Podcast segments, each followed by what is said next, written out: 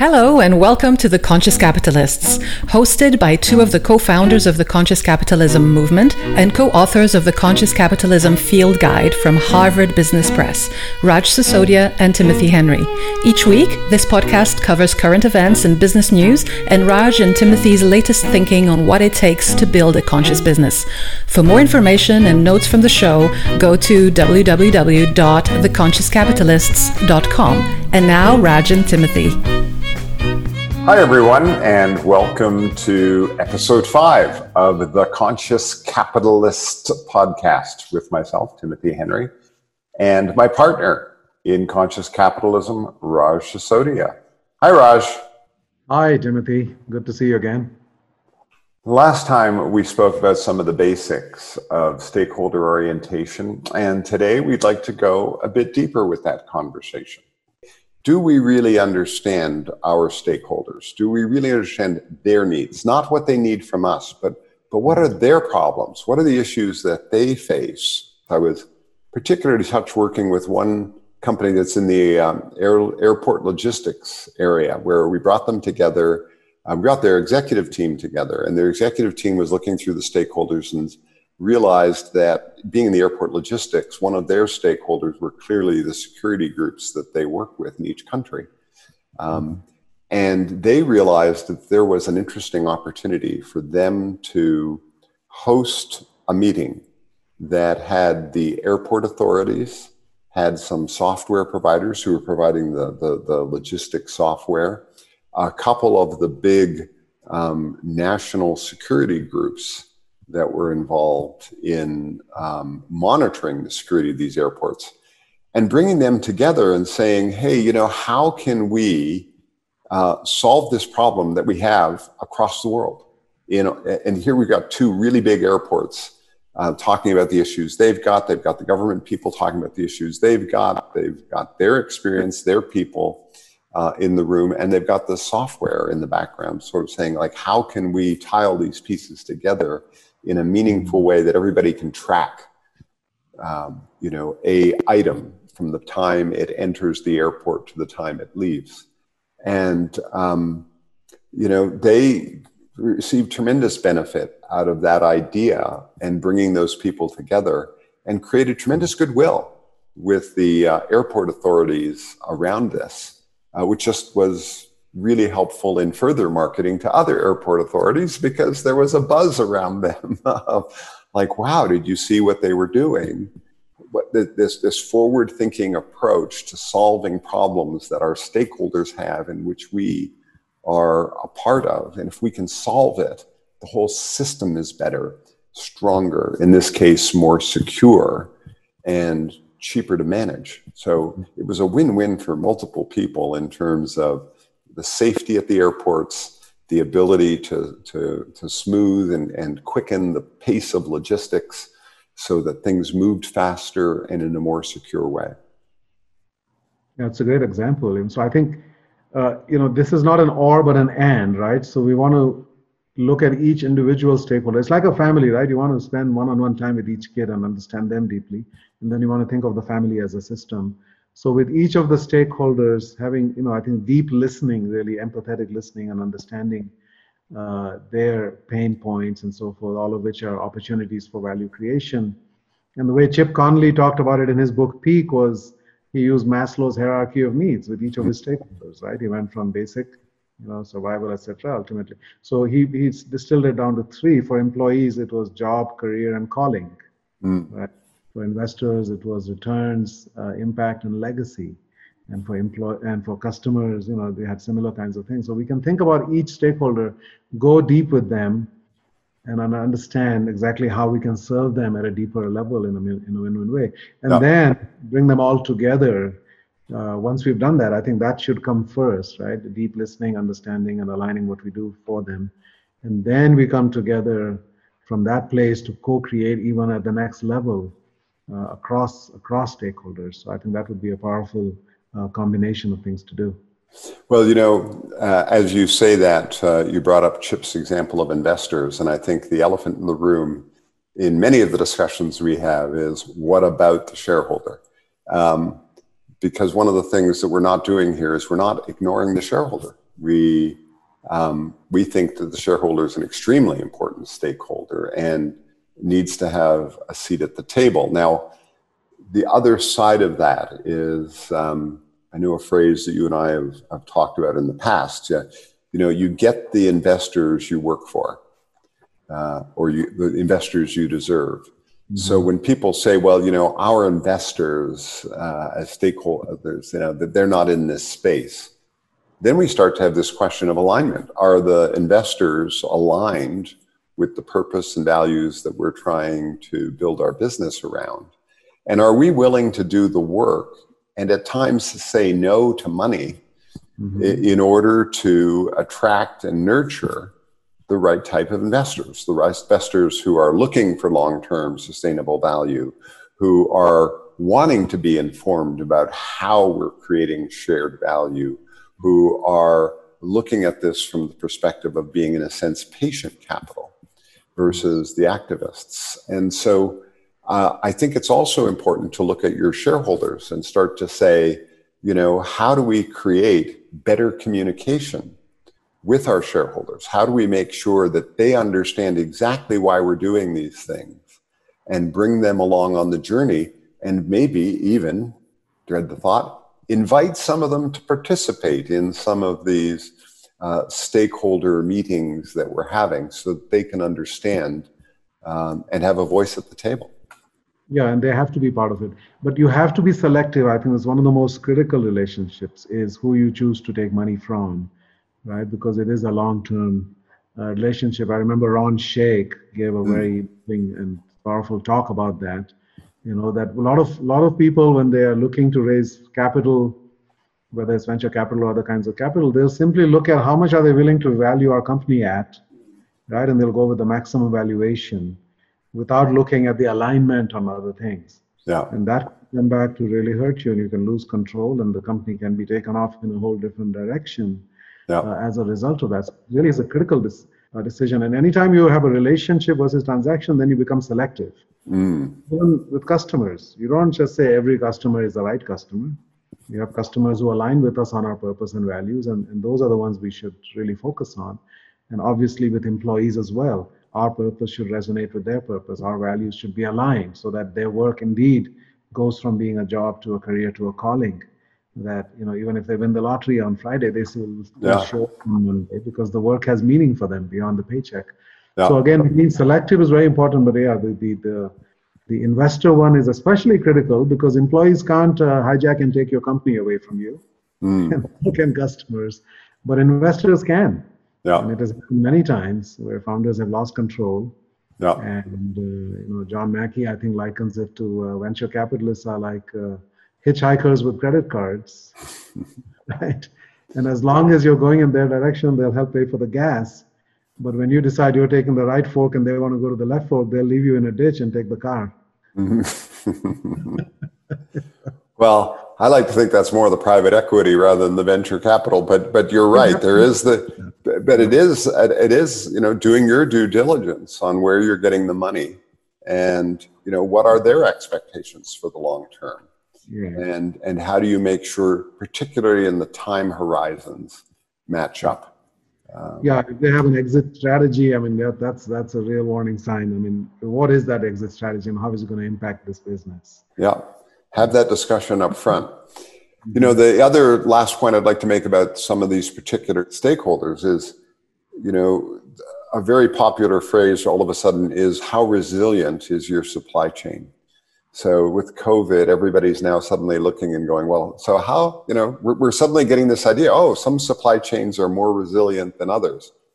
And it's fascinating because if you look at it through the long term relational point of view versus the short term transactional point of view, you start to see a strong correlation between a long term relational point of view and the resiliency of your supply chain. Um, so when you create deep partnerships with your suppliers, when you are co-creating with them products or co-creating logistics and managing those in a relational point of view, then you're much more likely to be looking to support each other during these difficult times. As I remember um, Kip Tindell from the Container Store saying, you know, when it comes down to that last pallet of the hottest product of the season, and the supplier is going to decide who gets it, it's not always based on the price alone. and I think we're seeing that with resilience. It is, and I think part of it is also it's it's a tricky balance between having a strong relationship and exclusive suppliers and, and, and actually having uh, uh, multiple suppliers that are able to uh, to meet those needs right so having multiple relationships not just a uni- single relationship in each of those areas i think is also important just from yeah. a resilience standpoint yeah, I think like like L'Oreal has taken a very strong approach with some of its suppliers um, as a reaction to to to COVID. I mean, they have with their smaller suppliers, they have said, "Listen, we're going to make almost immediate payments to you because we mm-hmm. recognize that you're in a financially difficult situation." And so we're going to rather than extend our terms like some companies are. So we're going to preserve cash. We're going to extend our term. For their smaller, more vulnerable suppliers, they've, they've said, hey, listen, how do we uh, help you with your cash position? Mm-hmm. We can do that by paying you faster uh, than we have in the past. So, in a sense, counterintuitive at one level. On the other hand, by keeping a thriving set of smaller suppliers on the comeback, they'll be in a, in a much healthier position. Um, that I also, really illustrates what it means to think about them as stakeholders and not just as suppliers, right? So their well-being matters to you. Yeah. Uh, inherently, and of course, it's going to help your business if they're they're thriving as well. My favorite story in this space, my favorite current story, is actually with a company called The Body Shop, uh, and The Body Shop obviously was very um, uh, iconic with Anita Roddick when it started in the 90s, maybe one of the first conscious capitalist companies that came out of the closet, so to speak. Mm-hmm. Um, but recently purchased by Natura, and um, they've really revived it as a company with purpose. And one of the big initiatives they've had is with their suppliers in Ghana of shea butter. Mm-hmm. So they've got an initiative to help women farmers and collectives form collectives and get better at uh, the collecting and distribution logistics behind the shea butter that they produce and getting it into the products that um, the body shop uses. Mm-hmm. And they've launched a campaign in their stores where you go in and you see big pictures of these women working on the farms and you see the product that this goes into. And in a sense, they've connected their suppliers with their customers who now have a story about when I buy this shea butter, I'm actually helping to support these women collectives in Ghana make a you know a living wage. And by creating this sense of shared value and taking a shareholder point of view, stakeholder point of view, you've actually created more value for the business as customers become more loyal to your brand, um, and you've got a pretty cool product. No, that, that reminds me of this. Uh, the basic idea is to create more connective tissue across your stakeholders and to get them to actually know each other. Because usually they only interact with the company and the company interacts with each of them separately. But like Whole Foods would have uh, farmers markets in their uh, parking lot, right? The same farmers who supplied the store you know, once a week or with some frequency would actually directly deal with the customers and Whole Foods would not even be part of that. But it's creating that link. The next time I go into the store and I see the name of that particular farmer, I remember that. So I think all of that works to create the sense of oneness uh, across stakeholders, which ultimately then benefits everybody, including the companies. I'm reminded of the uh, classic story of Whole Foods when they were just two years old. Uh, and they had that flood in, uh, in Austin, Texas and essentially destroyed the company. They only had one store, and all the inventory was destroyed. All the equipment was destroyed. Uh, they had they had borrowed already maxed, maxed out their credit line, and they owed a bunch of money to their suppliers. So they were bankrupt. They were four hundred thousand dollars in the red that morning, and essentially they thought they would have to shut down and uh, and the customers uh, the employees were standing around and some of them were crying because this was the end of the best job they'd ever had and the next thing they saw some of their customers are showing up the community members are showing up and others and they're carrying buckets and mops and uh, you know, they said, "Come on, guys, let's clean it up. Let's let's get this thing, you know, fixed up and uh, and and operational again." And they said, "You know, we don't know if we can do that." I said, "Let's just try."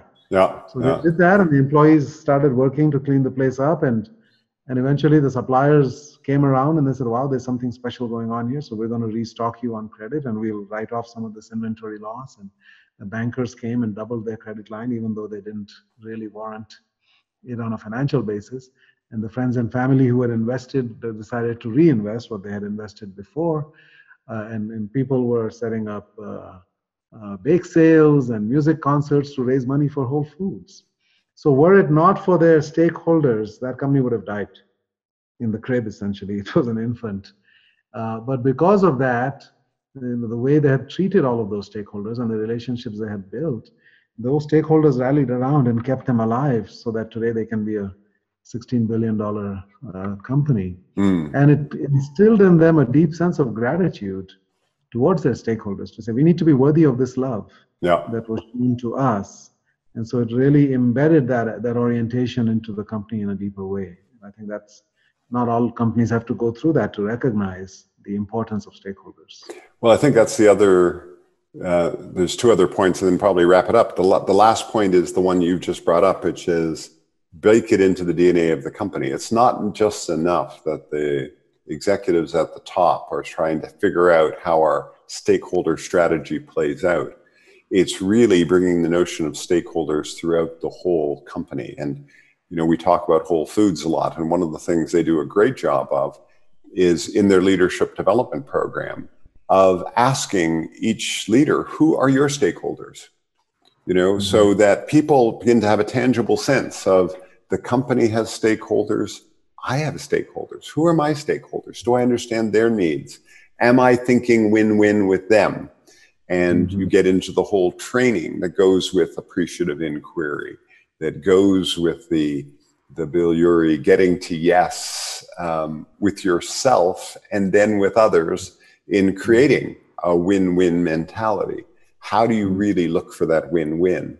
Um, and then I think the final point is that critical to all of this is getting your board to understand the value and the approach you're taking with stakeholders um, and or the board to be asking about it and that's where the esg piece becomes quite interesting because as the pressure comes for investors to be reporting on esg it's at least forcing the board members to ask the executive team what are we doing in this thing called stakeholders? and, and that's the opportunity for the executive team then to start to, to talk about how they are creating a, a business strategy aligned with their purpose and their stakeholder approach to create this long term sustainable value. And then the final piece of that, of course, becomes if that's true, how is the board starting to bake that into the compensation system?